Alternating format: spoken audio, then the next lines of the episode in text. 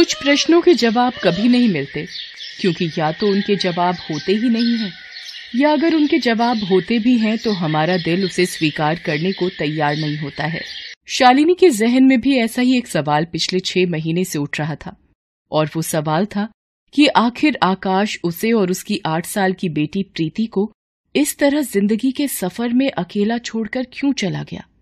आकाश शालिनी का पति था और छह महीने पहले वो छुट्टियों में घर आया हुआ था। आकाश आर्मी में था। उसके आने के कुछ दिनों बाद की बात है। उसे कुछ पैसे बैंक में जमा करवाने थे तो वो पैसे लेकर बैंक गया हुआ था। अचानक कुछ नकाबपोश लुटेरे बैंक लूटने के इरादे से बैंक में घुस आए। एक लुटेरा गोली चलाते हुए कहता है, जो जहाँ है अपने हाथ उठाकर खड़े हो जाए, जिसने ऐसा नहीं किया उसे हमेशा के लिए सुला दिया जाएगा, ठीक है ना? सभी लोग बहुत डर गए। सभी हाथ उठाकर खड़े हो गए। बदमाश डकैती को अंजाम देने लगे, लेकिन आकाश के अंदर का सैनिक सरेंडर करना नहीं जानता था। वो उन लुटेरों से निहत्था ही भिड़ गया। वो उन पर भारी पड़ ही रहा था कि एक लुटेरे ने उसके सीने पर गोली चला दी। वो वहीं ढेर हो गया। हालांकि इस बीच किसी ने पुलिस को फोन कर दिया था तो वो लुटेरे भी पकड़े गए, लेकिन आकाश शालिनी और प्रीति को छोड़कर हमेशा के लिए चला गया। आकाश के असमय चले जाने के बाद शालिनी ने घर चलाने के लिए एक ऑफिस में टाइपिस्ट की नौकरी कर ली। शालिनी का सारा दिन ऑफिस में निकल जाता, लेकिन घर आते ही उसे आकाश की बहुत याद आती। ऐसा कोई भी दिन नहीं था जब शालिनी की आंखें आंसुओं से नहीं भीगती। एक दिन शालिनी की माँ गांव से उसके घर आई। बेटी, ये क्या हाल बना रखा है तुमने? किसी के जाने से जीवन खत्म तो नहीं हो जाता। अगर तुम ऐसे ही रोती रहोगी तो प्रीति को कौन संभालेगा? मैं क्या करूँ माँ, आकाश को कैसे भूल जाऊं? बेटी, अब आकाश नहीं रहा, ये एक सत्य है। इसे स्वीकार करो और जिंदगी को नए सिरे से जीने की सोचो। नए सिरे से आपका क्या मतलब है माँ? बेटी, तुम दूसरी शादी कर लो, प्रीति को पिता का साया मिल जाएगा और तुम्हें एक साथी। अपनी माँ की इच्छा को शालिनी ने सिरे से नकार दिया। उसने कहा कि वो प्रीति को अकेले संभाल लेगी। शालिनी की बात सुनकर उसकी माँ चुप हो गई। लेकिन काश की जिंदगी हम जैसी सोचते हैं वैसी चले। शालिनी को अब अकेलापन पसंद था। वो कहीं आना जाना पसंद नहीं करती थी। एक दिन शालिनी को उसकी सहेली मृदुला ने अपनी शादी में इनवाइट किया। पहले तो वो नाना कहती रही, लेकिन मृदुला के कई बार कहने पर वो शादी में चली गई। वहीं मृदुला की मुलाकात अभय से पहली बार हुई। अभय मृदुला की मौसी का लड़का था। अभय को शालिनी बहुत पसंद आई। उसने ये बात अपनी बहन मृदुला को बताई तो मृदुला ने उसे शालिनी के बारे में सब कुछ बताया। ओह, बहुत नाइंसाफी हुई है तुम्हारी दोस्त शालिनी के साथ। मृदुला, तू मेरा एक काम कर दे बहन, मेरा ये मैसेज तो उस तक पहुंचा दे कि अगर वो इजाजत दे तो मैं उससे शादी करना चाहता हूँ। भाई, कोई फायदा नहीं है। उसने तय कर लिया है कि वो दोबारा शादी नहीं करेगी। लेकिन अभय हार मानने वाला लड़का नहीं था। उसने शालिनी का नंबर ले लिया था और कभी कभार उसे फोन किया करता। पहले तो शालिनी ने ज्यादा नोटिस नहीं किया, लेकिन धीरे धीरे उसे समझ में आने लगा कि अभय यूं ही फोन नहीं किया करता है। एक दिन अभय ने शालिनी को एक रेस्टोरेंट में मिलने के लिए बुलाया। शालिनी का जरा भी वहाँ जाने का मन नहीं था, लेकिन अभय के बार बार रिक्वेस्ट करने पर वो वहाँ चली गई। शालिनी को जिस बात का अंदेशा था वही हुआ। अभय ने रेस्टोरेंट में लाल गुलाब का फूल उसे देते हुए अपने प्रेम का प्रस्ताव उसके सामने रखा। देखो अभय, तुम तुम अच्छे लड़के हो, मैं तुम्हारी बहुत इज्जत करती हूँ, लेकिन ये शादी नहीं हो सकती। देखो, मैं एक विधवा औरत हूँ और मेरी आठ साल की बेटी है। मैं नहीं चाहती कि मैं अपनी बेटी को किसी सौतेले पिता को सौंप कर उसका जीवन नरक कर दूं। शालिनी की बात सुनकर अभय ने उससे वादा किया कि वो ना तो उसे और ना ही उसकी बेटी को एहसास होने देगा कि वो सौतेला पिता है। वो उसे अपने पिता से भी ज्यादा बढ़कर प्यार देगा। लेकिन शालिनी नहीं मानी। इस बीच शालिनी का एक छोटा सा एक्सीडेंट हो गया। उन दिनों अभय ने न सिर्फ शालिनी का बहुत ख्याल रखा, बल्कि प्रीति को भी उसने किसी बात की दिक्कत नहीं होने दी। उसकी और प्रीति के प्रति उसके प्यार को देखकर अंततः शालिनी को झुकना पड़ा।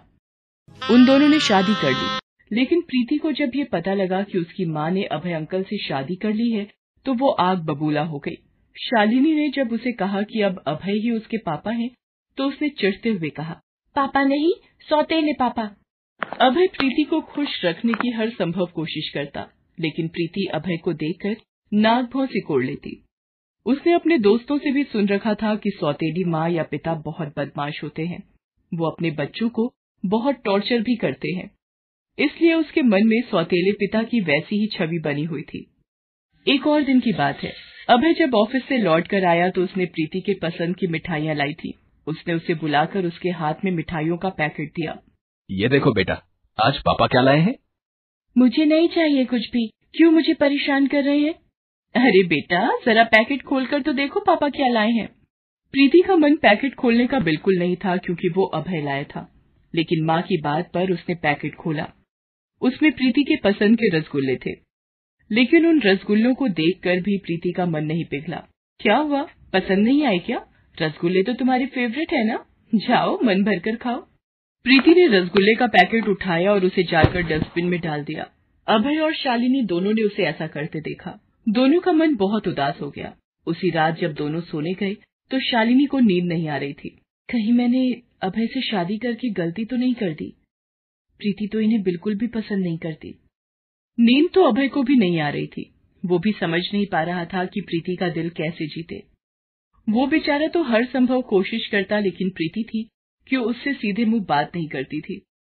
धीरे धीरे प्रीति शालिनी से भी बहुत कम बात करने लगी। अभय को तो देखते ही वो अपना मुंह फेर लेती। समय इसी तरह बीत रहा था। गर्मियों के दिन की बात है। शालिनी, प्रीति और अभय प्रीति की नानी के घर गए हुए थे। नानी के बागीचे में बहुत सारे आम आए थे, इसलिए वो बार बार प्रीति को अपने गांव बुला रही थी। जैसे ही प्रीति नानी के घर के पास पहुंची तो उसने देखा कि नानी के आंगन में एक बहुत बड़ा आम का पेड़ लगा है, जिसमें कई सारे पके आम लटके हुए थे। प्रीति का मन उन्हें देखते ही ललचा गया। सभी घर के अंदर गए। शालिनी अपनी माँ से बात करने लगी। अभय भी किसी काम में लग गया। इधर प्रीति घर के आंगन में निकल आई। हम्म, कितने रसीले आम हैं। मैं तो पहली बार इस तरह पेड़ से तोड़कर आम खाऊंगी। प्रीति ने ये सोचकर पत्थर उठाया और आम के पेड़ पर निशाना लगाया, लेकिन निशाना चूक गया। वो बहुत देर तक आम पर निशाना लगाती रही, लेकिन हर बार वो निशाना चूक जाती। कुछ देर बाद पीछे से चीख सबको सुनाई पड़ी। सभी भागे भागे बाहर आए। उन्होंने देखा कि एक बड़ा सा अजगर प्रीति के पैरों से लिपटा हुआ है। प्रीति जमीन पर गिरी पड़ी है और जोर जोर से चिल्ला रही है, माँ माँ मुझे बचाओ, बचाओ माँ, माँ माँ मुझे बचाओ। किसी को कुछ समझ नहीं आ रहा था कि वो क्या करे।